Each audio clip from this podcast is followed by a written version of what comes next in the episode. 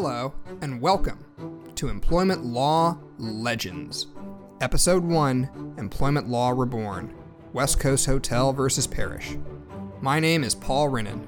I am an employment and labor law attorney with the law firm of Ogletree Deakins in Houston, Texas. This is a new podcast series focused on revisiting the landmark cases which have forged modern employment law. The concept is simple. Every episode, we are going to review a new employment law case. We will study the legal principles at stake, and then we will discuss how the case has defined employment rights and obligations in the workplace. You may ask, why return to these cases at all? Well, employment law is dynamic and complex. It is sometimes easy to get bogged down in abstract legal summaries. Taking a step back to review important cases from time to time offers a chance to gain a better understanding of the broader fundamentals underlying employment law. It also provides different insights into effective legal strategies than what you could learn from studying a series of cases in less detail. The employment law cases we will review offer fascinating legal battles filled with drama and interesting attorneys, judges, and parties. Taking time to study these cases is not only enjoyable, it may provide a deeper understanding of our world and ourselves. In today's pilot episode, I want to return to one of the most legendary employment law cases of all time West Coast Hotel versus Parrish. Without this case, in 1937, employment law as we know it would simply not exist. What began as a simple wage dispute of $216.19 between Elsie Parrish and her employer, the Cascadian Hotel, would end in a complete legal revolution that would change this country forever. For as important as the case turned out to be, there is very little known about Elsie Parrish. Most scholarship focuses on the titanic political events which surrounded her case, rather than Miss Parrish herself. This is unfortunate, because she was a remarkable woman and deserves more than just a few pages in a legal opinion. The case begins in Wenatchee. If you have never heard of it, it is a small town in central Washington. In the 1930s, the town had about 11,000 residents. The town is near the Columbia River and the Cascade Mountain Range. It is a beautiful recreational area, famous for its rolling seas of apple orchards and scenic valleys. Elsie Lee, soon to be known as Elsie Parrish, was born in 1899. She moved to Washington in 1930 from Kansas after the Great Depression began. By the time Miss Parrish moved, she had divorced her first husband, she married him young, at about 15, and had six children by this time. She was also a grandmother. To make ends meet and support her large family, she took a job as a part time chambermaid at the Cascadian Hotel in Wenatchee in 1933. She was about 34 years old at this time. The Cascadian Hotel was not your sleepy Motel 6. Owned by the West Coast Hotel Company, it cost 500,000 to build and was 11 stories high. It was the tallest building in town. Designed with vertical and rectangular architecture in an Art Moderne style, it held 133 guest rooms and several lobbies. It also hosted a restaurant, bar room, pharmacy, cleaners, barbershop, and apple shop. The Cascadian Hotel had everything, and it quickly developed into an important business and cultural center in Wenatchee. As a chambermaid for the Cascadian Hotel, Miss Parrish's job duties required cleaning toilets, mopping, sweeping rugs, and other grueling physical labor. Miss Parrish initially received 22 and a half cents per hour and was provided lunch by the hotel. She later received a raise to 25 cents per hour, but lost the company provided lunch. Although Miss Parrish was probably glad to have the job, she thought she was being bilked. Since 1913, in a wave of progressive era legislation, Washington had passed a minimum wage law to protect women and minors from inadequate wages and unsanitary conditions. A Washington State Industrial Welfare Commission was established to determine the appropriate minimum wage rate, and it determined that chambermaids should be paid $14.50 a week. However, even if Miss Parrish worked a 50 hour week, she would still only earn about $12.50 well below the mandated minimum. In 1934, Miss Parrish married her second husband, Ernest Parrish, and assumed his name. She also became a full time employee of the Cascadian Hotel to earn more money for her family. However, on May 11, 1935, she was discharged from the Cascadian Hotel. Miss Parrish immediately requested to be paid $216.19, the difference between what she was owed under the Washington minimum wage law and what she had been paid by the hotel. The hotel's manager, Ray Clark, offered her a measly $17 to settle the case. Miss Parrish flatly refused this money and left. If Mr. Clark thought he had seen the last of Miss Parrish, he was sorely mistaken. Miss Parrish marched over to her local justice of the peace, Charles Burham Connor, and asked for his assistance. While he agreed to take her case pro bono and filed it on June 10, 1935, he probably thought the cause was hopeless. The United States Supreme Court had already ruled against them. Twelve years before, in 1923, the Supreme Court reviewed a similar law in the case Atkins versus Children's Hospital. The District of Columbia had tried creating a minimum wage for women and children to cut down on sweatshops. The Supreme Court thought the law violated the constitutional right to contract. Although the court noted there was no such thing as absolute freedom of contract, infringing the contract rights between two parties could only be justified by the existence of exceptional circumstances. No exceptional circumstances were present in the case, and the minimum wage law was found an unreasonable and arbitrary interference with the right of contract. After Atkins, the Supreme Court upheld the holding on multiple occasions, and there was little to no likelihood it was ever going to be overturned. Elsie Parrish's minimum wage statute was null and void.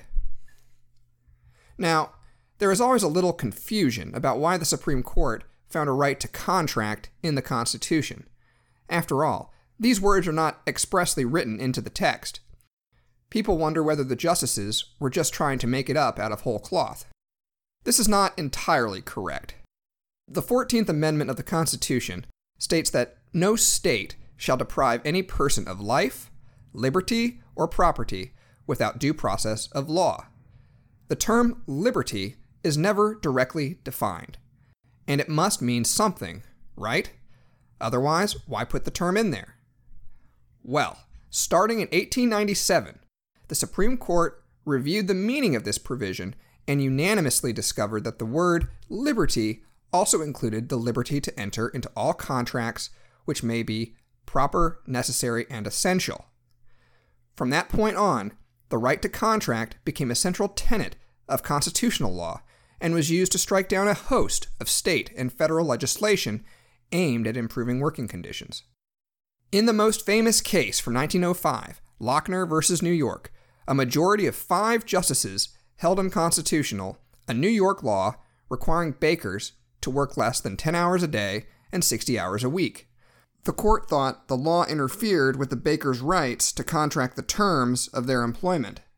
Justice Holmes, dissenting from the liberal wing of the court, denounced its decision in the strongest terms.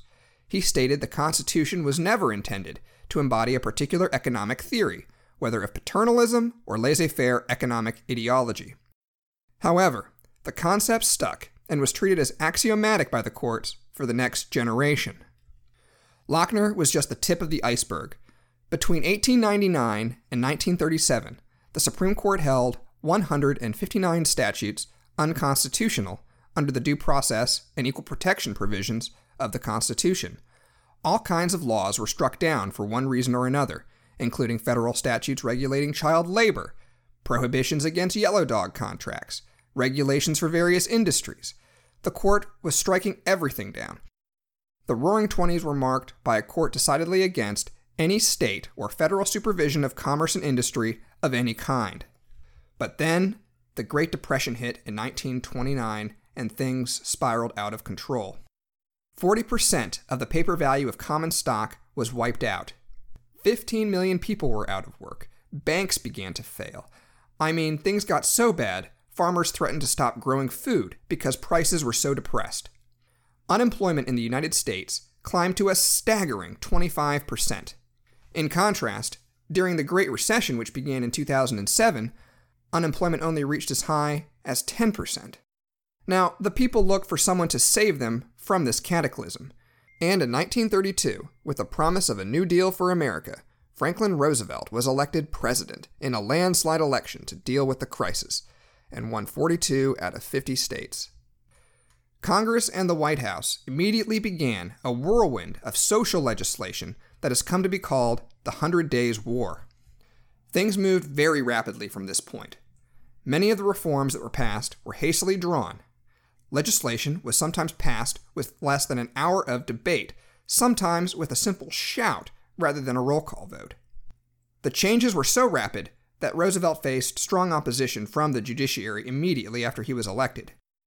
From 1920 to 1932, Roosevelt's three Republican predecessors had appointed six Supreme Court justices, two thirds of the Court of Appeals, and nearly three fourths of the District Court bench. The judiciary, then, had been appointed by mostly Republicans by the time he took office. The four most conservative justices on the Supreme Court were Justices Pierce Butler, James McReynolds, George Sutherland, and Willis Van Devanter. Due to their opposition to the New Deal, they were nicknamed by the press as the Four Horsemen. This was a reference to chapter 6 of the New Testament's book of Revelation, whose four horsemen were death, famine, pestilence, and war. The four justices would often ride together to the Supreme Court to refine their arguments and coordinate their case strategies. So, this name, the Four Horsemen, while it was hyperbole and pretty unfair to the judges, was actually pretty descriptive to how they operated on a daily basis. Now, the Four Horsemen were opposed by three liberal justices known as the Three Musketeers Justice Louis Brandeis, Justice Benjamin Cardozo, and Justice Harlan Stone. In the middle were two other justices Justice Owen Roberts, the youngest member of the Supreme Court, and Chief Justice Evan Hughes. Justice Roberts had been appointed to the Supreme Court in 1930 by Herbert Hoover and often joined the Four Horsemen giving them a 5 4 majority lead on the Supreme Court. You will want to remember the name of Justice Roberts because he is going to end up being absolutely critical to Elsie Parrish's case. But we'll learn about all that later.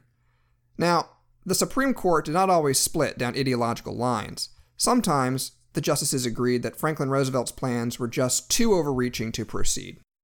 On Black Monday, May 27, 1935, one month before Elsie Parrish filed her lawsuit against the Cascadian Hotel. The Supreme Court handed down a series of unanimous decisions striking down several key pieces of Franklin Roosevelt's New Deal. This included the National Industrial Recovery Act, a wide sweeping piece of legislation allowing the president to regulate wages and pricing. Even Brandeis, one of the most stalwart musketeers, had appeared to turn against the president and told one of his advisers, This is the end of this business centralization go back and tell the president we are not going to allow him to centralize everything. It's come to an end. After Black Monday, the stock market dropped significantly. People began to fear the United States would be unable to take action to prevent further crisis. Criticism of the court intensified. The New York Daily News even lamented, We are thrown, tied, and branded by the great lamas of legalism on the Supreme Bench at Washington people were very angry and confused why the court would strike down these laws that seemed necessary at the time. It was in this climate that Elsie Parrish and her attorney, Charles Connor, appeared in the Chelan County Superior Court to argue their case for the enforcement of Washington's minimum wage law. For its defense, the Cascadian Hotel hired a distinguished attorney named Fred Crollard after it received a summons in the case. Now, Fred Crollard was a good choice. Not only was he the Wenatchee Chamber of Commerce's president, he had also played a part in the groundbreaking ceremony for the hotel and understood the hotel's business and its need to keep labor costs low. The first hearing in the case was in October 1935. It seemed like a fair one. The parties appeared in front of Judge William Parr. Now, Judge William Parr was a resourceful and well respected member of the Wenatchee community. He was one of the town's earliest settlers, having relocated to Wenatchee from Kansas using the Great Northern Railway in 1892. He had started his career as a barber, but after studying law in his spare time, slowly moved up in the legal community with grit and American determination. According to a letter Mr. Crollard wrote to his son, Judge Parr allowed Crollard to argue for two and a half hours at Miss Parrish's trial. Ultimately, Judge Parr found for the hotel and determined that the Supreme Court's Atkins case applied to the Washington's minimum wage statute. Because the minimum wage law unreasonably interfered with the party's right to contract wages, the statute was unconstitutional under the 14th Amendment. Therefore, Miss Parrish was not owed any additional amount of money except the balance of wages she had agreed to as part of the contractual agreement $17. Completely undeterred, Elsie Parrish's attorney filed a motion for a new trial. It was summarily denied. The court then granted final judgment to the Cascadian Hotel in November 1935. Elsie Parrish then appealed that decision to the Supreme Court of Washington. The Cascadian Hotel's attorney, Fred Crollard, was not too concerned by this new appeal. He was absolutely convinced that Atkins was controlling precedent and that Washington's Supreme Court would side with Judge Parr's decision. I mean, why wouldn't the court side with Judge Parr? Judges are supposed to follow legal precedent, right? However, on April 2, 1936, in a scathing reversal, the Washington Supreme Court flatly rejected Judge Parr's reasoning, declaring it was not bound by the United States Supreme Court's decision. Instead, it noted that the Washington legislature had made valid use of its police power to limit the freedom of contract between the employer and employee. It was not the court's duty to overturn the legislature simply because it did not agree with the legislature's reasoning or economic views. The Washington Supreme Court also distinguished Atkins by stating the case involved an act of Congress and the Due Process Clause of the Fifth Amendment, not the 14th. However, this was largely a distinction without a difference. The Washington Supreme Court also noted several cases held states had a right to interfere in the contracts of private parties when there was inequality in bargaining power and where it involved a public purpose, as was the case with employee wages. At one point, Fred Crollard pressed the judge who wrote the opinion why he was failing to follow the Supreme Court's precedent. It was clear Atkins should be upheld. The judge, though, simply looked at him and replied, Well, let's let the Supreme Court say it one more time. Fred Crollard was obviously crushed by all this. Elsie Parrish and Charles Connor, on the other hand, were astonished. With this landmark reversal, their case would live another day. Furthermore, with Washington state behind them, they had an army of state lawyers and politicians at their back. They could really win here. But then, the worst thing imaginable happened. On June 1, 1936, in another case, Morehead versus Tipaldo, the United States Supreme Court handed down a 5 to 4 ruling which found that a nearly identical New York minimum wage law was unconstitutional.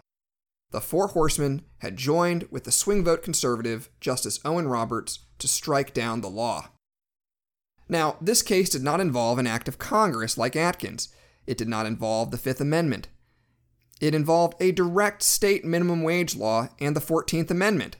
The court had extended the holding of Atkins and found there was no meaningful difference between an act of Congress and the state.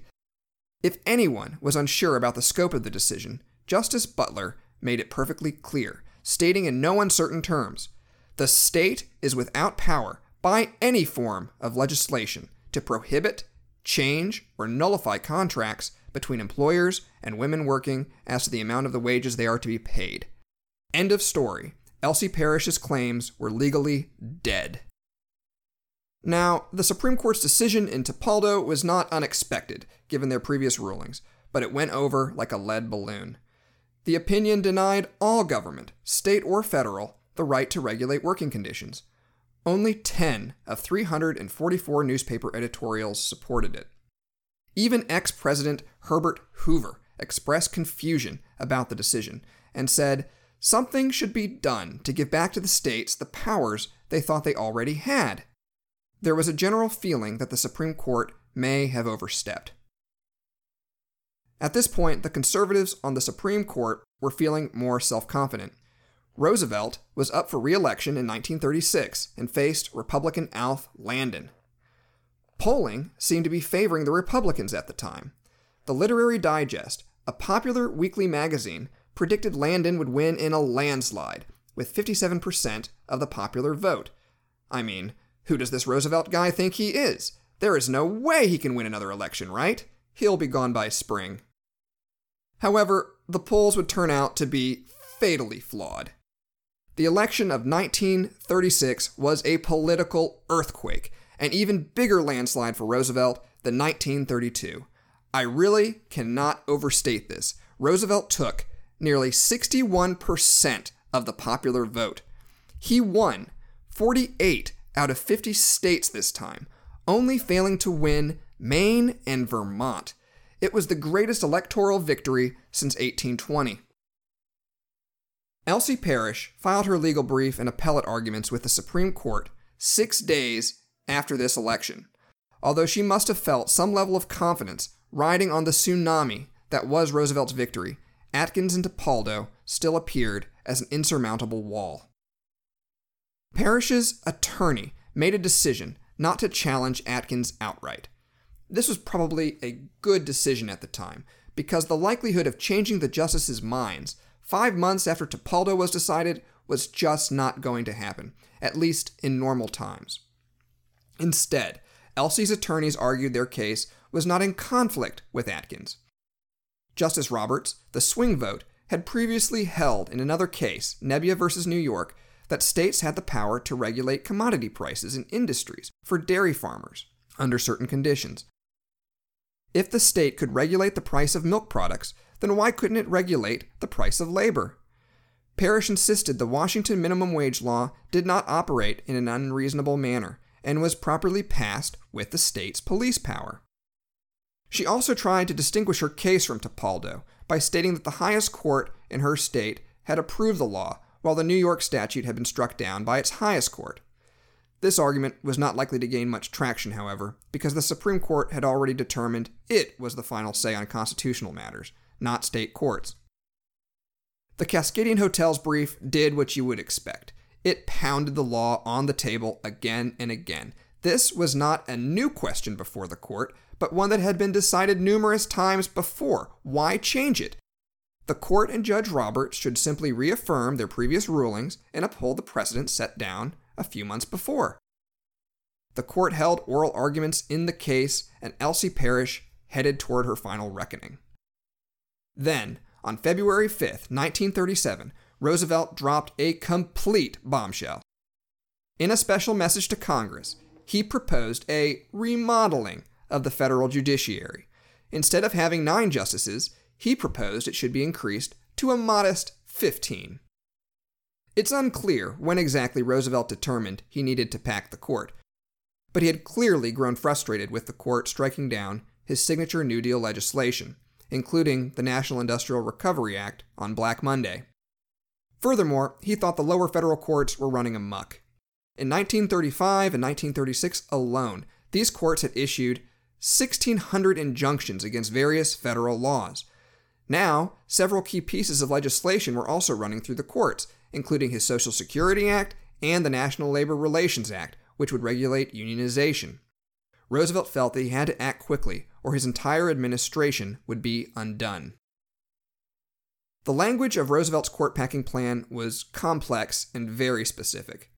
The bill contained a provision allowing Roosevelt to nominate one additional Supreme Court justice for each sitting justice who had served 10 years and had not retired within six months following his 70th birthday. It just so happened that six justices currently met that description. Ironically, the plan had come from one of the four horsemen, Justice McReynolds, over 20 years before when he was an attorney general for Woodrow Wilson. Roosevelt relished the idea of hoisting the horseman by his own petard and using McReynolds' own bill and idea against him.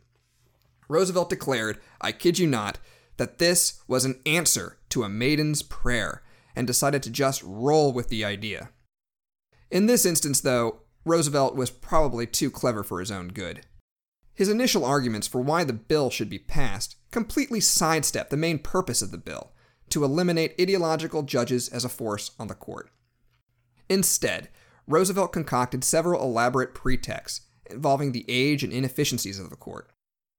Roosevelt argued something like this Oh my goodness, just look at this federal caseload. It's tripled, don't you see? Cases are taking far too long to resolve. We need to decongest the calendars of these poor judges. And by the way, have you seen how old some of these judges are because of their lifetime appointments?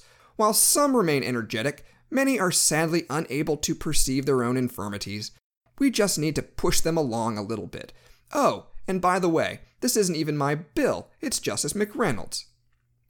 No one believed Roosevelt. Reaction to the court packing plan was mixed, and even Democrats took issue with Roosevelt focusing on age. After all, one of the three musketeers, Justice Brandeis, was over 72.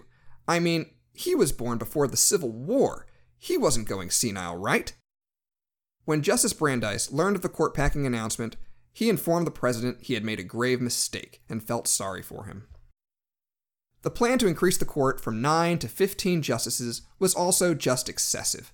No one could understand why Roosevelt refused to bend on this point. But for Roosevelt, it was 15 or bust. And I don't think he was wrong about the numbers he needed. He was already at a four vote deficit with the horsemen. Justice Roberts and Justice Hughes were also unreliable. That's six down now. Furthermore, he had offered one of the justice seats to the Senate Majority Leader, Joe Robinson to help him pass the bill. He believed Robinson was just as conservative and unreliable as Justice Hughes or Roberts. To overcome this group of now seven unreliable judges, he needed the Three Musketeers and at least five others to break any tie at 8 7. If he could not get the 15 justices, it was all for naught, and he could end up politically isolated with a packed court which wouldn't enforce the New Deal. The president just pressed on. Elsie Parrish also awaited her fate. The final decision arrived on March 29, 1937. It was the Easter season. The new Supreme Court building had just been completed the year before, and nearly 12,000 people, including children holding Easter baskets, gathered near its steps to learn whether minimum wage laws across the country would survive. 4,000 visitors had already crowded into the Supreme Court building. One of the four horsemen, got up to read an opinion, but it turned out it was just another case. The crowds exhaled and were forced to anxiously wait. Then Chief Justice Hughes rose to his feet and announced the decision. Justice Roberts had done the unthinkable. He had reversed himself from only a few months before. He had turned away from his vote in Tipaldo and had joined with Justice Hughes and the Three Musketeers to uphold Washington's minimum wage law. Chief Justice Hughes was jubilant by all of this. After reciting the basic facts of the case, he rejected the efforts of Parrish's attorneys to distinguish Atkins. This strategy was obviously futile from the beginning, because Atkins had involved a woman employed by a hotel too. Nevertheless, Atkins and its progeny, Tipaldo, needed to be completely re examined in light of supervening economic conditions. Chief Justice Hughes asked point blank what is this freedom of contract? The Constitution does not speak of freedom of contract. Instead, it only speaks of the deprivation of liberty without due process of law. He went on. The decision in the Atkins case was a departure from the true application of the principles governing the regulation by the state of the relation of employer and employed. The court had used too strict of a standard of review previously, Instead, the court should have used a more lax standard, like the one applied in the Nebbia case dealing with the minimum price for milk, which had been cited by Miss Parrish. Minimum wage laws adopted by legislatures needed to only have a reasonable relationship to a proper legislative purpose and not be arbitrary or discriminatory. That was it. In this case, the Washington legislature had determined women employees were in a relatively weak bargaining position and were subject to abusive payment practices by their employers, and adopted a minimum wage law to counteract that problem. Justice Hughes asked, What can be closer to the public interest than the health of women and their protecting from unscrupulous and overreaching employers? The community is not bound to provide what is in effect a subsidy for unconscionable employers. Atkins, Tipaldo, it was all overruled now. The very foundations of the Lochner era and the right to contract crumbled. And that wasn't the end of it, but only the start. That very day, which would soon go down in history as White Monday, the court also upheld a new farm mortgage law, reversing course from their earlier decision striking down a similar statute on Black Monday. More reform statutes were also upheld. Justice Roberts switched sides again two weeks later and, in a surprising 5 4 decision, upheld the National Labor Relations Act, guaranteeing the right to unionize and starting modern labor law as we know it. In May 1937, challenges to the Social Security Act were also swept aside. The next year, Congress passed the Fair Labor Standards Act. This created a national statute to enforce minimum wages and overtime pay, which remains with us to this day. The Supreme Court ceased striking down New Deal laws and further efforts to stall state socioeconomic legislation after this point. West Coast Hotel versus Parrish thus marks the beginning of the constitutional revolution of 1937. Within days of the opinion, the event was jokingly being labeled the switch in time that saved nine, due to Justice Roberts' sudden vote change and the belief he was cajoled into changing his voting behavior because of Roosevelt's threats to pack the court. Now, it is doubtful whether the president's threats had any effect on Justice Roberts. The vote on Parrish actually occurred nearly seven weeks before Roosevelt announced his judicial reorganization plan in February 1937.